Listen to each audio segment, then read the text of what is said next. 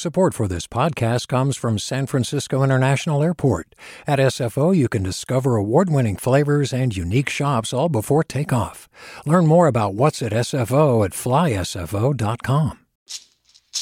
Hey, it's Glynn Washington from Snap Judgment. And if you love what you're hearing, and I know you love what you're hearing, please consider becoming a KQED member. Special access to cool events, behind the scenes footage, and so much more. Plus, you'll sleep better at night knowing you did your part for the community you depend upon. It's in you. Please be in it. Visit donate.kqed.org slash podcasts to sign up now. That's podcast with an S. Thanks. From KQED.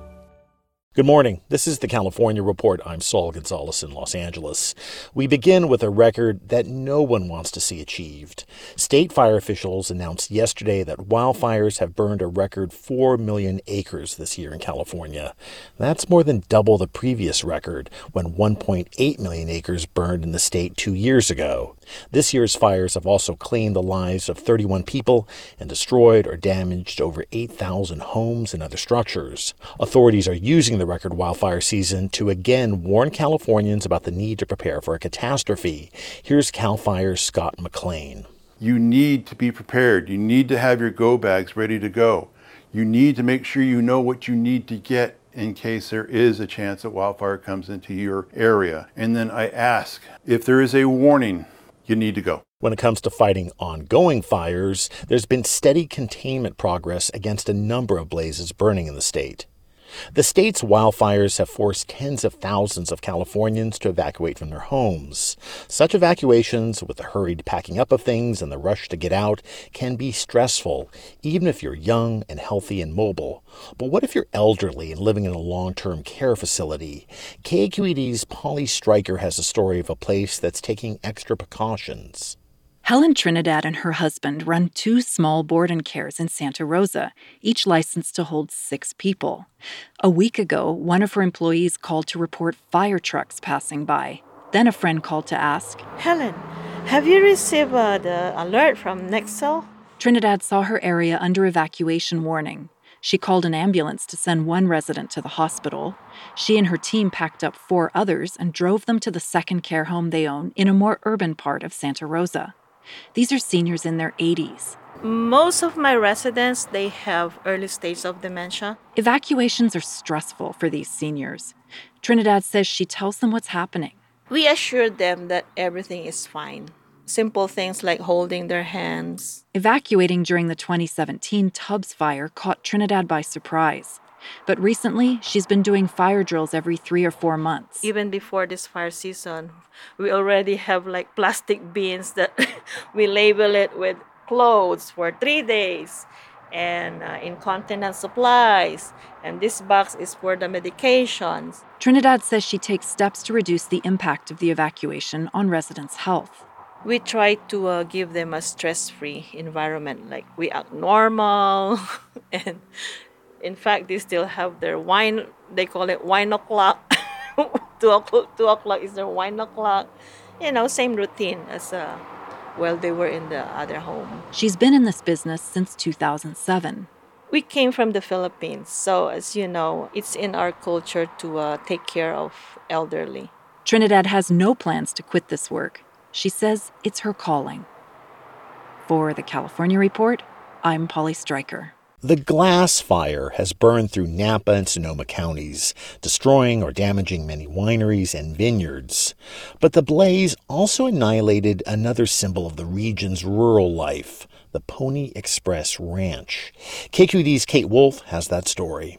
Linda Aldrich was in her kitchen when she heard an alert on the TV. She was in an evacuation zone for the glass fire. Immediately, she started fielding calls from concerned friends and neighbors. I went outside and I looked at my ridge, and big red fireball all the way down the line. Hadn't come up over it, but I just saw the red in the sky, and it was just like, oh no, this cannot be happening again. The Pony Express Ranch has operated for almost four decades, and during that time, it's seen a number of fires come through the region. Aldrich had had to evacuate during the Tubbs fire of 2017, and this time she saw a similar scene. On Highway 12 outside, all of a sudden, people are starting to panic. They're pouring from Santa Rosa to Sonoma, and same with Sonoma. People were just, it was locked up in both directions. Aldrich couldn't take the 12 horses she uses for children's lessons and teen rehabilitation. She didn't even have time to grab her purse. So she followed her fire plan and left the horses in a cleared area with food and water.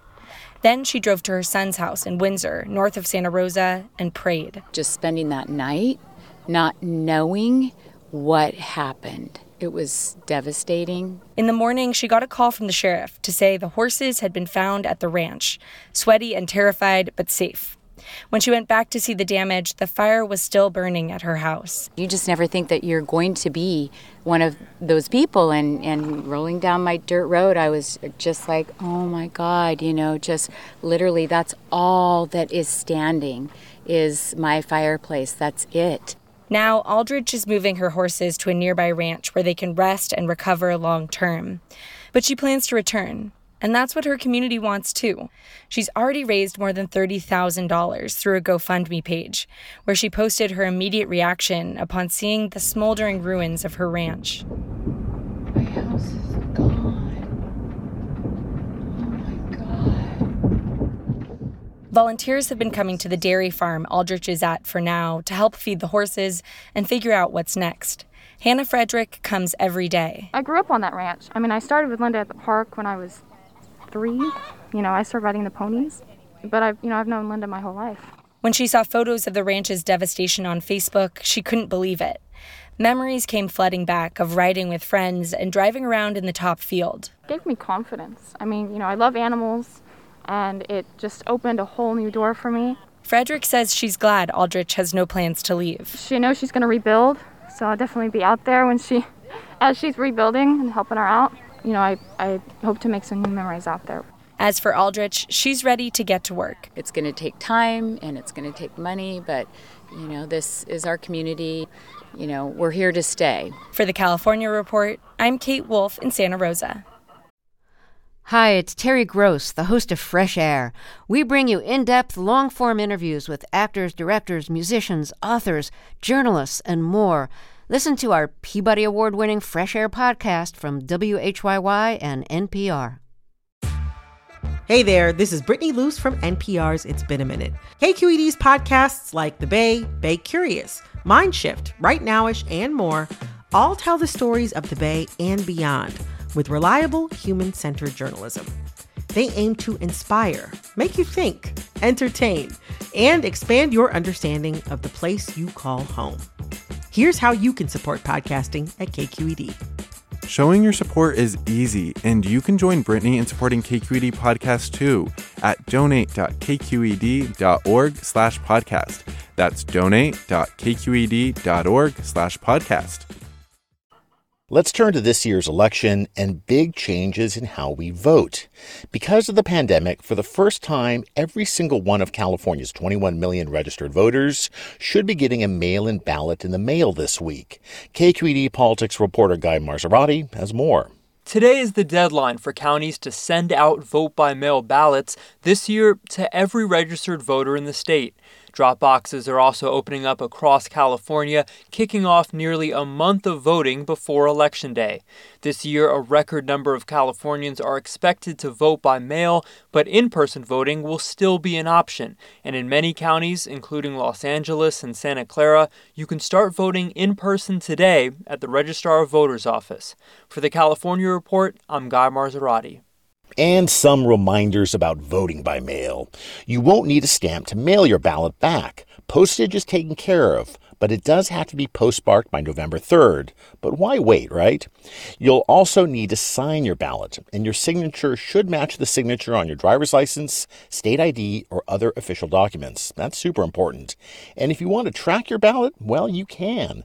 Just sign up at Where's Where'smyballot.sos.ca.gov. Again, that's where'smyballot.sos.ca.gov. Let's turn to immigration. About 6,000 undocumented immigrants held by U.S. Immigration and Customs Enforcement have tested positive for COVID, including hundreds detained in California. And some detainees say they were quarantined in solitary confinement for weeks. KQED's Farida Jhabvala Romero spoke to one of those detainees and has this story. On August 4th, at least six people in Dorm B at Mesa Verde, a detention center in Bakersfield, were diagnosed with COVID 19, and staffers cleared the dorm to house only sick people. Alton Edmondson, a construction worker from Jamaica, had tested negative. But guards didn't move him to another dorm, they took him to an intake cell. Edmondson says it's a small, windowless room with a toilet but no bed. It was horrible because they they serve me food through the through through a hole like on the door, and it made me feel like I'm a terrorist or something. ICE's standards say people must not be kept in one of these hold rooms for more than 12 hours. But Edmondson says officials left him there for seven days. Then, court documents show, they took him to a cell ICE uses for disciplinary segregation. Detainees call it the hole. When they brought me to the hall, um, asked them why they brought me here because I didn't do anything wrong. ICE said he was being isolated for his own safety, as dozens of people elsewhere in the facility got sick. They wouldn't explain why he could not stay in a dorm with others who tested negative. Edmondson says in total, he spent three weeks confined, alone, for more than 22 hours a day. Yeah, I did feel real depressed and sad, you know. Uh, they feel helpless. ICE and the Geo Group, the company that owns and operates Mesa Verde, declined to comment on Edmondson's case. ICE's pandemic rules say people in medical isolation must not be treated as if they're in solitary confinement. They must get access to medical and mental health care, TV, and reading materials. But advocates say ICE detainees report widespread use of solitary confinement for quarantine during the pandemic and some don't disclose COVID symptoms for fear of being thrown in the hole. Elizabeth Jordan is an attorney with Civil Rights Education and Enforcement Center in Denver. This is the practice that they're allowing their contractors to, to use. And this is really dangerous because it places a serious strain on people's mental health. That strain wore on another detainee at Mesa Verde, says his attorney Trevor Cosmo of Centro Legal de la Raza in Oakland. Choung Woong Ahn was 74 from South Korea. In May, he committed suicide in a medical isolation unit. ICE knew he had a history of suicide attempts, Cosmo says, but didn't check on him as required. I believe that my client, Mr. An, died due to ICE's negligence and because they quarantined him in solitary confinement. The United Nations says solitary confinement should never be permitted for people with mental illness. Cosmo, who also represents Alton Edmondson, says ICE doesn't actually need to lock up people awaiting immigration court hearings. It's completely inhumane, right? To put people in a windowless room for 23 hours to quarantine them. Like, if you can't properly quarantine them, like, they need to release everyone. On September 23rd, Edmondson became one of 140 people a federal judge ordered ICE to release from Mesa Verde due to the pandemic. Yeah, I feel great and I feel freedom, man. First, he's quarantining at a hotel in Bakersfield on the judge's orders. Next, he'll head home to Georgia, where he's lived most of his two decades in the U.S. He has three U.S. born sons. Yeah, I want to see my kids, you know. I miss, miss them a lot. He says he hopes talking about his experience will make ICE detention more humane for others. For the California Report, I'm Farida Jhabvala Romero. And that is the California Report from Monday, October 5th, a production of KQED Public Radio. I'm Saul Gonzalez in Los Angeles. Thanks for listening and talk tomorrow. Support for the California Report comes from Two Chairs, offering virtual therapy sessions designed to help clients thrive. Two Chairs therapists have personalized care to over 4,000 clients in California. Learn more at twochairs.com. Eric and Wendy Schmidt, whose philanthropy harnesses the power of people and science to create innovative solutions for a healthy environment, just societies, and opportunities for human achievement and Personal Capital, offering remote telefinance services with financial advisors and digital financial planning tools. PersonalCapital.com. Hi, I'm Sasha Khokha, host of the California Report magazine. Every week, we bring you stories about what connects us in the giant, diverse Golden State. Because what happens in California changes the world. I love this place. We were once seen as like the place to be, California the land of milk and honey. That's where you go to Sunshine State, but we just have challenges right now. KQED's California Report magazine. New episodes drop every Friday, wherever you get your podcasts. Hey, it's Avery Trufelman, host of Articles of Interest. And I've got to say, I've been a fan of KQED ever since I was a little kid and I would come out to San Francisco to visit my grandma. It was just what we'd always turn on every time we got in the car, every time we were making dinner and turning on the radio. It was always KQED.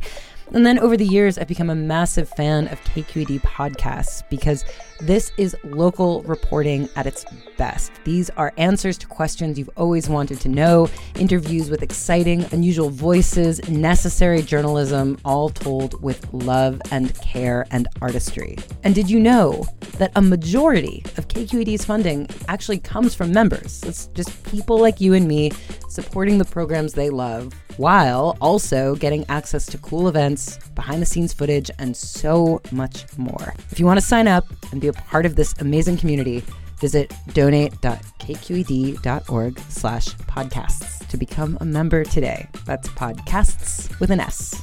Thank you for listening and thank you for your support. Do you love learning about the San Francisco Bay Area? Its history, its people, its unique blend of cultures? Then you should check out the Bay Curious book. I'm Katrina Schwartz, editor and producer on the Bay Curious podcast, and I'm here to let you know that for the month of May, we've worked out a sweet deal for KQED podcast listeners.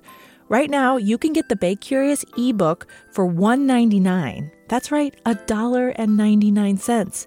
Just search for Bay Curious wherever you get your ebooks or find a link in our show notes. This offer does expire at the end of the month, though, so you'll want to act on it fast. Happy reading!